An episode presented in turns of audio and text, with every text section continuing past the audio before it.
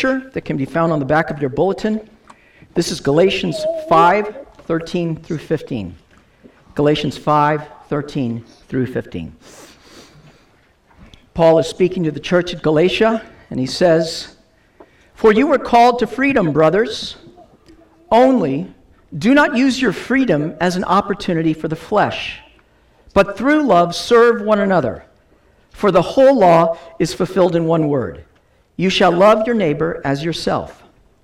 But if you bite and devour one another, watch out, that you are not consumed by one another." The word of the Lord. Well, we don't often go to the movies, but we have been to the movies several times in recent past. In fact, we went to one movie yesterday. What was that movie called? Playing with Fire. A ridiculous and goofy movie, and encourage you to wait for the video. It is maybe worth the 75 cents if you go to Blockbuster and get it. Does anyone still go to Blockbuster, by the way? Shame, shame. I still have a Betamax at my house. I really enjoy using that. That movie might be a pass, but one movie that is not a pass is the movie Harriet Tubman. I think it was called Harriet Tubman. I'm not sure what it was called. Harriet. What an unbelievable movie. And it's the story, of course, of Harriet Tubman, the escaped slave who helped run the Underground Railroad, helping slaves to go from slavery to freedom. It's a beautiful picture.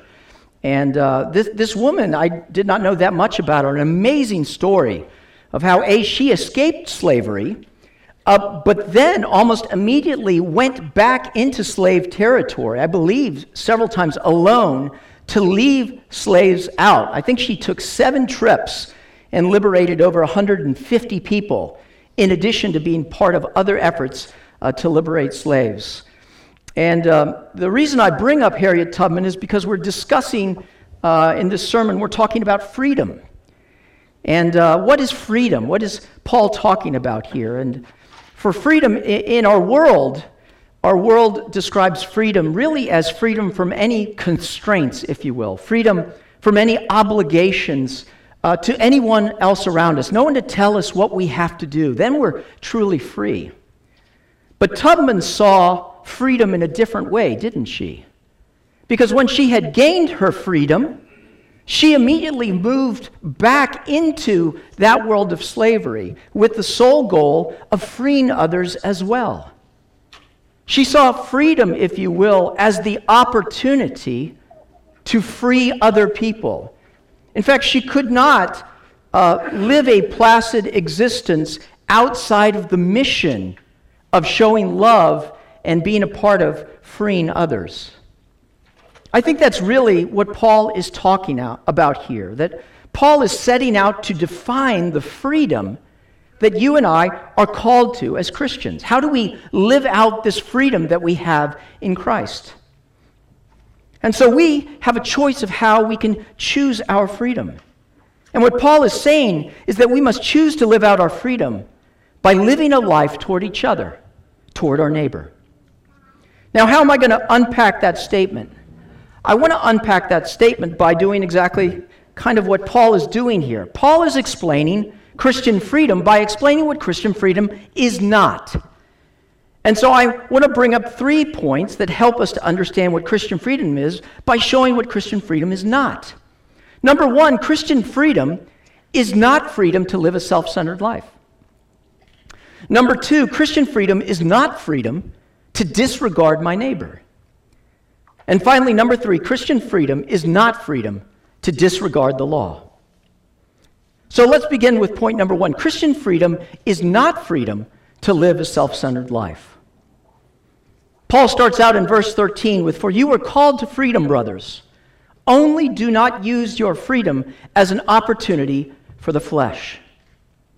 Notice that Paul is communicating to the church that you were called to freedom, that this is God's doing. It's not something that we stumbled upon, that we discovered, a freedom that we could have on our own.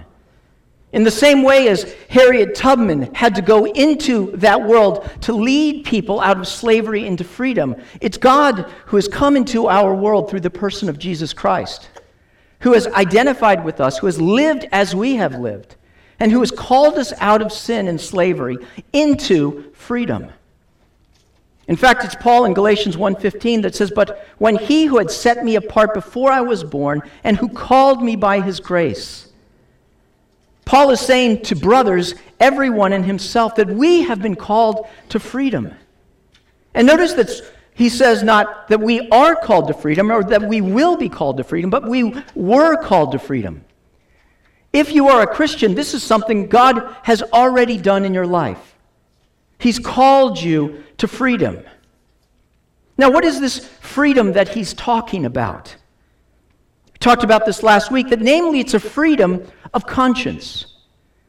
It's a freedom of right standing before God. See, inside of our hearts, when you are not a believer, I don't know if you remember not being a believer, I'm sure there's folks in our congregation who are seeking, that you'll identify with this, that there's this pit in our stomach, or there's an emptiness in our heart that is constantly whispering to us that you are never enough, that you never measure up, that nothing is ever enough. There's no peace. Indeed, there's a foreboding sense that there is going to be some sort of judgment upon my life for the life that I've lived. But what the gospel does, what Jesus Christ has done on the cross, is he has freed us from that guilt, from that debt of sin. And he's made us righteous in his sight through Jesus Christ. Indeed, he's adopted us as his children. He looks upon us as he looks upon Jesus Christ, with pleasure, with forgiveness, with acceptance, with mercy without merit, he looks upon us. And as such, we have a freedom before God that we can boldly come into his throne room, that we can call him Abba, Father. That's the freedom that Paul is talking about. But Paul then gives a qualification, doesn't he? You, my brothers, were called to freedom only. In other words, this is how you are to live out your freedom. Only do not use your freedom as an opportunity for the flesh. Notice that he says, do not use your freedom. In other words, we will use our freedom for something. It's not static. We have to live out our freedom. We're supposed to live out our freedom in this world. Because if we have been called to freedom, and it's a past tense, we have freedom now. Now the question is, what are we going to do with it? So we have an opportunity to do something with our freedom. And since he's saying, do not use your freedom, we have an opportunity to use our freedom rightly, and we have an opportunity to use our freedom wrongly. We can abuse this freedom that God has given us. And so Paul is qualifying his statement by saying, do not use this freedom that God has given you as an opportunity for the flesh. What does that mean, opportunity for the flesh?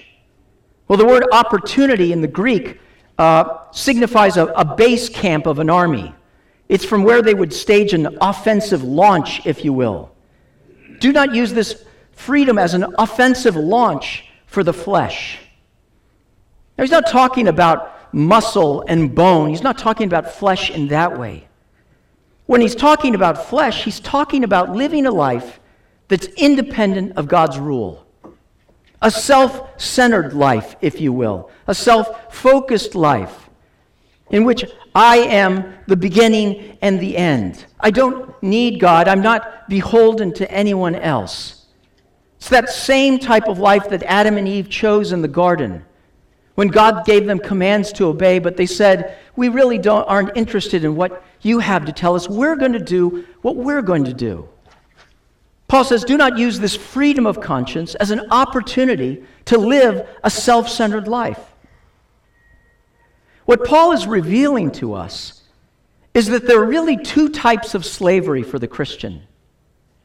The first type of slavery is legalism. In fact, that's what I've been preaching on for the last 6, 7, 8 weeks, and it's been the first 5 chapters of Galatians.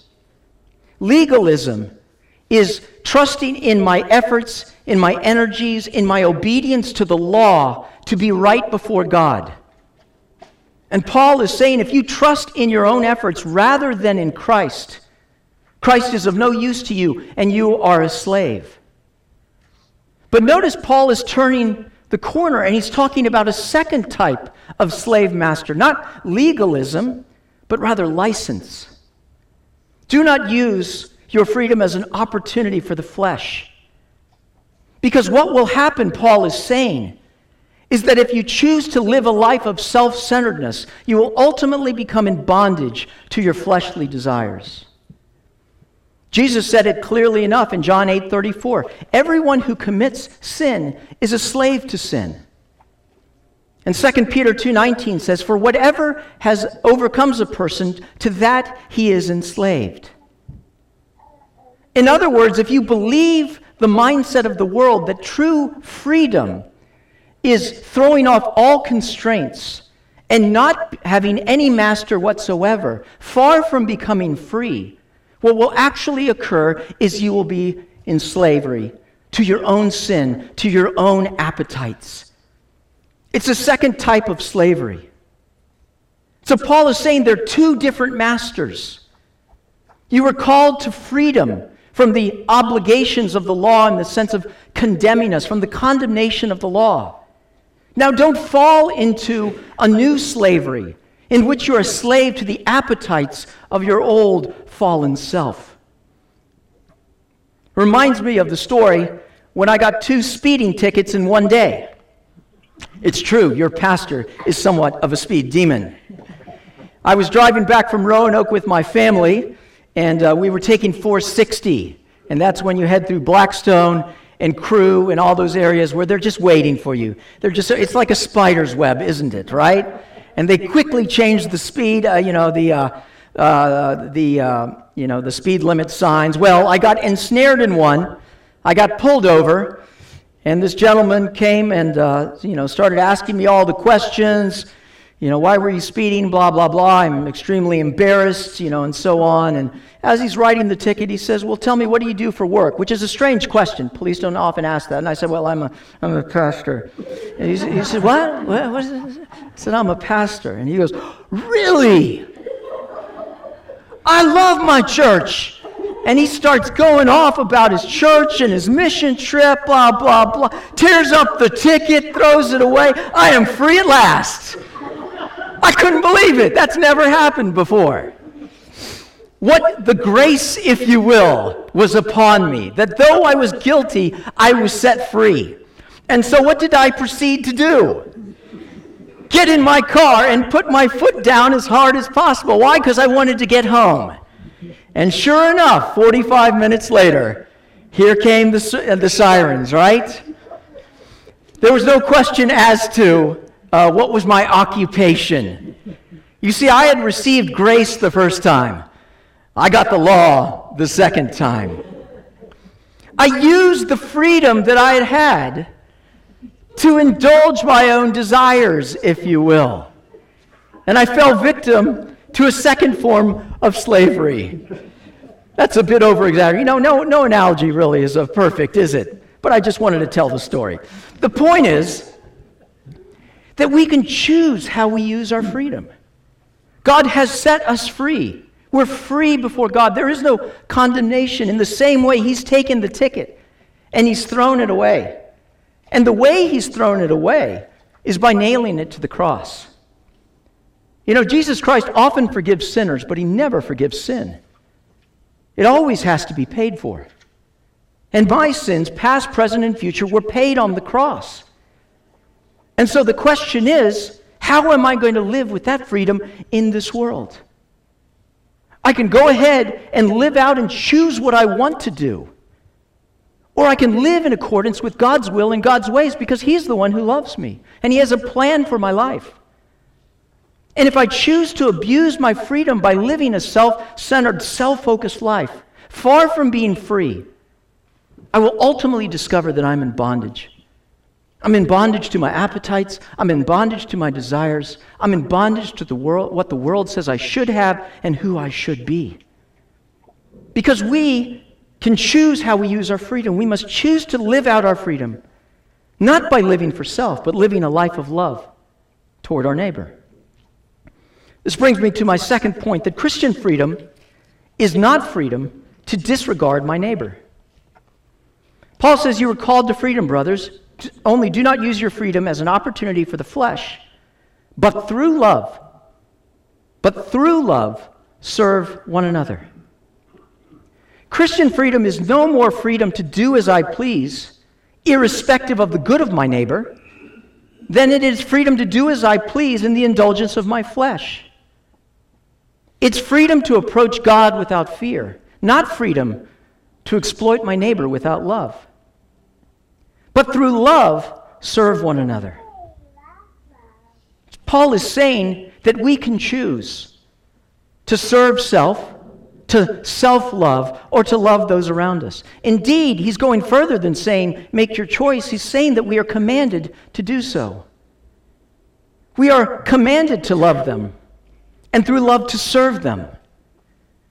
We're not to use people around us as if they were things to serve us. We are to respect them as persons and give ourselves to serve them. This word serve in the Greek, doulos, actually means slave. To be a willing slave to them. It's almost ironic, isn't it, when he's talking about freedom, that you find freedom in becoming a slave to one another. There's a mutual slavery, if you will. He's speaking to the church here. He's speaking to our relationships with each other. So from one point of view, Christian freedom is a form of slavery. Not to our flesh, but to our neighbor. And how are we to serve our neighbor, to be a slave to them? Not through compulsion, but rather through love. But through love, serve one another. God is saying, I've set your heart free from condemnation. I've shown you my love, even though you did not deserve it. I've demonstrated my love to you, and that while you were yet a sinner, I died for you. You have all the love and acceptance you ever could need from me. Now go and show it to those around you. Take my love. Take my freedom that I've given you, and set people free around you. Give them love. It's a paradox, isn't it? Our world says that true freedom is freedom to fulfill our natural desires, to have no restraints on top of us. But the reality is true freedom liberates us from our selfish will so that we can find joy in serving others. It's easy to believe the lie of the world, but we must look to Jesus Christ, because there's no one that demonstrated this more than Jesus, right? The King of the universe, the one who sustains everything, all the orbits of the planets, every single molecule moving in its proper orbit in your body is maintained by Jesus Christ, the image of God. And yet when a dispute arose among the disciples as to which one would be regarded as the greatest, he said to them that the kings of the Gentiles exercise lordship over them. In other words, this is how the world works, but not so with you. Let the greatest among you become as the youngest, and the leader is the one who serves. For who is greater, one who reclines at the table or one who serves? Is it not the one who reclines at the table? But I am among you as one who serves. For even the Son of Man, Jesus Christ, did not come to be served, but to serve, and to give his life as a ransom for many. Was there anyone more truly free than Jesus Christ? And yet his life was a demonstration of service and willing slavery to people, putting himself under us to the point of dying on the cross for you and me. When would a king ever take off his outer garments and wrap a towel around him and take a basin of water and wash his servants' dirty feet? Jesus is demonstrating, oh, there's a movement. He's running. He's rounding the corner. He's safe. Okay, let's continue. Who God is who we are meant to be. The most free person, what you will and I will discover is that we find freedom when we submit ourselves and when we serve one another in love. I want to read you a journal entry from my oldest son, Mark Rodriguez. For some of you who don't know, my oldest son went to be with the Lord, I think it's about 5 years now. But he blessed us by keeping a journal. And he shared a lot in his journal about his own inner private life with the Lord. And in fact, I think he has demonstrated to me, maybe more than anyone, this truth about freedom that comes with loving one another. He's in Nicaragua. He convinced us to go down to Nicaragua for a month, just him, with some other people to serve people there. And so he's sharing. This is August 10th, 2013. Medical day, I helped at the glasses station and with basic translating. We only had adult sizes, so when the little kids came through, their eyes looked huge through their lenses. This is an interesting thing. Dr. Dan had a patient who had a cockroach stuck in her ear. He did what he could, but in the end, she had to go to the hospital. Gotta love Nicaragua, right? One patient was a girl about my age who was cutting and being beaten by her brother at home. As she left, I smiled at her, and she smiled back through her tears. So awesome. Served about 80 people, 400 in total, over our 3 days. And then he wrote, I don't want to love because I want to love. I want to love because the Spirit within me causes me to abound in love for God and for others. Just read Matthew's account of Jesus' death and the resurrection. And then he quotes, by this all people will know that you are my disciples if you have love for one another. I don't want to be known as a spiritual or religious or someone with offs and prayers. I want to be known as someone who loves. I think Mark might have been the freest one of all of us. See, God has saved us to live a free life on this earth. But all too often we squander it by listening to the world, don't we? That you'll find freedom in self-preservation, in self-focus, in selfishness. But the paradox is, as we give ourselves away in love to one another, we find true freedom. Jesus has given us a never-ending source of love. And he commands us to go and love our neighbor. So who is my neighbor? That's the theme, if you will, of the year, isn't it? We're going to be talking about that in our congregational meeting. Well, who is my neighbor in the story, the parable of the Good Samaritan, started out with the person who was nearest to him. As the Samaritan was walking upon the road, he came upon someone. So I think it starts with those who are nearest to us. If you're a husband, you are free if you ask yourself, how can I serve my wife? How can I make her stronger in the Lord? If you're a wife, you'll experience freedom as you ask and do. In what ways can I support and affirm my husband so that he's strengthened spiritually? As we love our kids, as we love our family, as we serve them. And then it moves on to our congregation, does it not? There's our physical family, and then there's our church family. Jesus said, a new command I give you, love one another.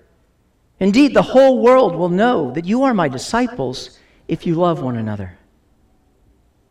I guess we could take that same statement that Mark said and say, I don't want us to be known as a church that has a grandiose building and a wonderful band and unbelievable programs. I want us to be known as a church that loves.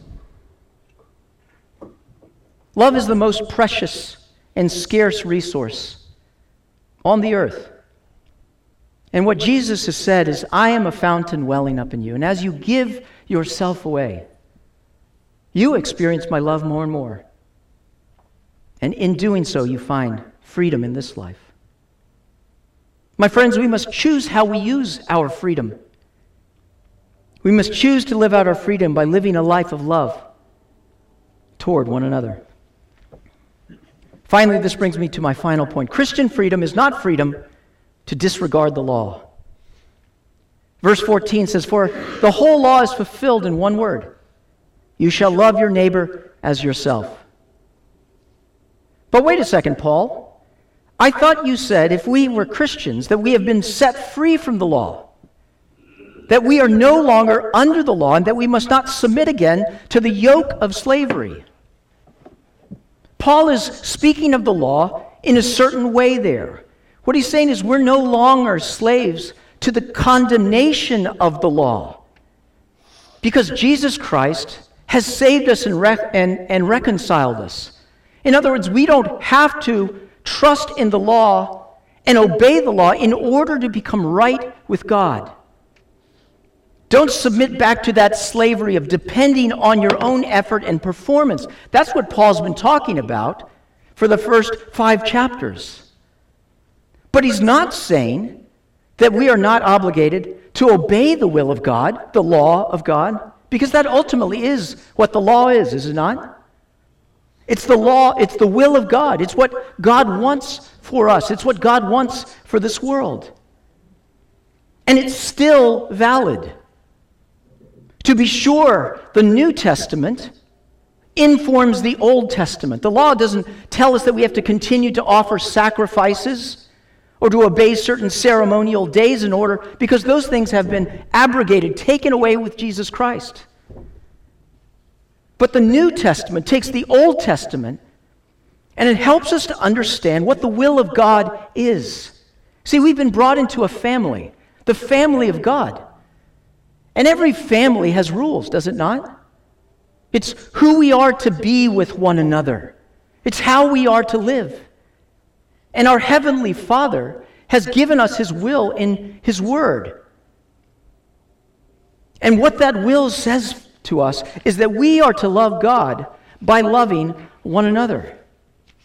Think about it. Commands like do not steal, do not murder, do not commit adultery are all simply ways of saying, show love to your neighbor. How is it that loving is a fulfillment of the law? It's because no rule book could ever summarize all that is involved in loving others. Relationships are too varied and they're too complex. But what it's saying is that the point of all of this, the point of the family rules, is to love one another, because when you love one another, you're like God. Owe no one anything, Paul says in Romans 13, except the obligation to love one another. For the one who loves one another has fulfilled the law. Although we cannot gain acceptance by keeping the law, yet once we have been accepted, we shall keep the law out of love for Him who has accepted us and given us His Holy Spirit. So what's beautiful about this is that God not only gives us the power to love, the reason to love, the resource to love, but indeed the rule book to love. He helps us to see what it means to love our neighbor in a variety of different circumstances. Now the law is still in place, not as our condemnation, but rather as our guide, as our rule. So I guess I get to the so what of my sermon. Wow, this has been great, Carlos. So what? What am I to do with all of this? I think what Paul is saying to us is first to remember and recognize that you were called to freedom. That if indeed you are a Christian, there is no condemnation from God toward you. All of it has been paid for in Jesus Christ. But God has so much more that He wants for your life, as a father for His child. He wants you to live out that love that He has for you, not by choosing a life of self-centeredness and selfishness, but by choosing to love one another. Because when you do that, you will begin to discover in this world what it means to be truly free. The law guides us. And so we're blessed with that. But we must choose how to use our freedom, for self or for others. I hope that we choose to live out our freedom by living a life toward each other and our neighbor, because that's what it means to be truly free. Let's pray.